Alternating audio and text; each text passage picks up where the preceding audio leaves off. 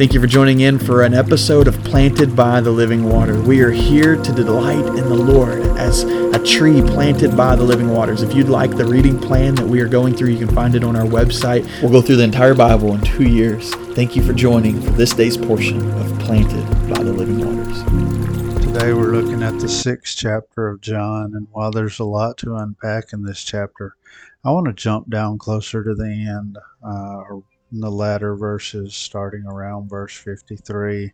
This is where Jesus is teaching in the synagogue in Capernaum, and he's talking to the multitude of disciples, many more than just the twelve. And he tells them that in order to be saved, they must eat of his flesh and drink of his blood, for he is the true bread of heaven. And the disciples, many of the disciples who were there, didn't understand this. And my Bible, just before verse 60, has a, a subtitle says, Many disciples turn away. And it says in verse 60, Therefore many of his disciples, when they heard this, said, This is a hard saying, who can understand it? When Jesus knew in himself that his disciples complained about this, he said to them, Does this offend you? What then if you should see the Son of Man ascend where he was before? It is the Spirit who gives life, the flesh profits nothing. The words that I speak to you are spirit and they are life. There are some of you who do not believe. And there were Jesus was speaking about Judas Iscariot, but there were also a great multitude who did not believe. And he says in verse 66 From that time, many of his disciples went back and walked with him no more. These were people who had followed him, who had, had seen the risen Christ, who had seen God in the flesh, and the things that he had done, and yet they turned away and walked with him no more. Is that where we're at in our life? Is, do you find yourself in that position when the message you get from the Holy Spirit is too hard to understand? You turn away and don't walk with him anymore? Perhaps that's just for a season. Perhaps that's been 50 years of your life.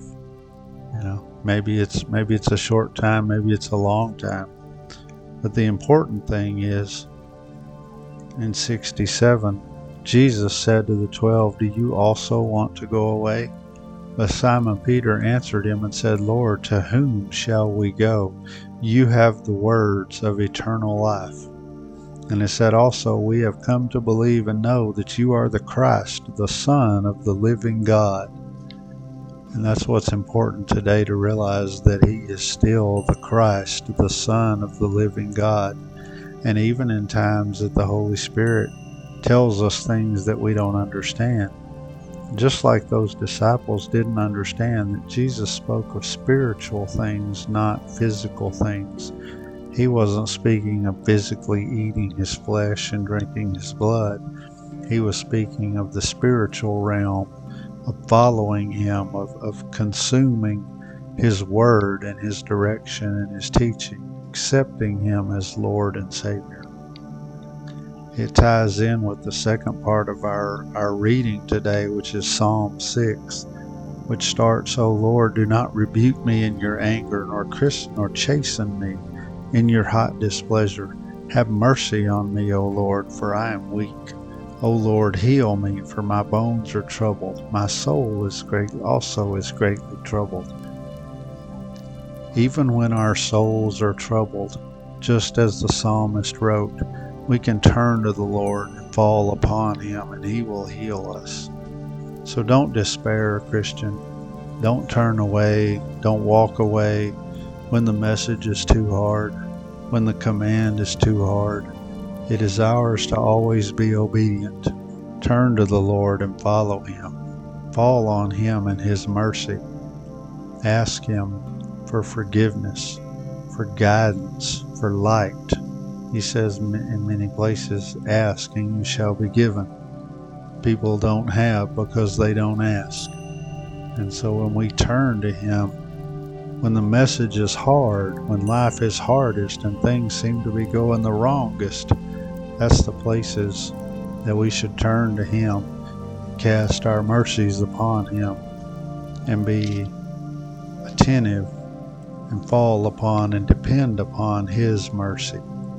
because he sacrificed, paid the price for all of our sins, even those we struggle with today or we may struggle with in the future, even the ones of not understanding the message and not being obedient. That sin is already paid for. So when the message is hard, when it's hard to discern, when you're standing at that crossroads and not really understanding which way to go, the the choice there is not to walk away from the Lord and seek our own thing and, and feel abandoned. The, the answer there is to turn to the Lord, to cast our cares upon Him, to, to seek His face and seek His mercy and His forgiveness, and then to walk forward and to be obedient in what He's calling us to do. Father God, we thank you this morning for the teaching, for the words that you've given us. We thank you for the lessons that you brought to us in these passages this morning, John 6 and Psalm 6. Lord, we just ask that even in those times of trouble when we don't understand the message or we don't understand the calling, that you be there with us and take our hand and walk beside us, Lord. And even in the toughest times, to carry us when necessary, Lord, that we may continue to be obedient and that we may follow you. Lord, put those in front of us that, that need to hear about you and give us wisdom and words. Most of all, give us courage, Lord, to speak up and talk to them. For some of them, we may be the only Jesus they ever see.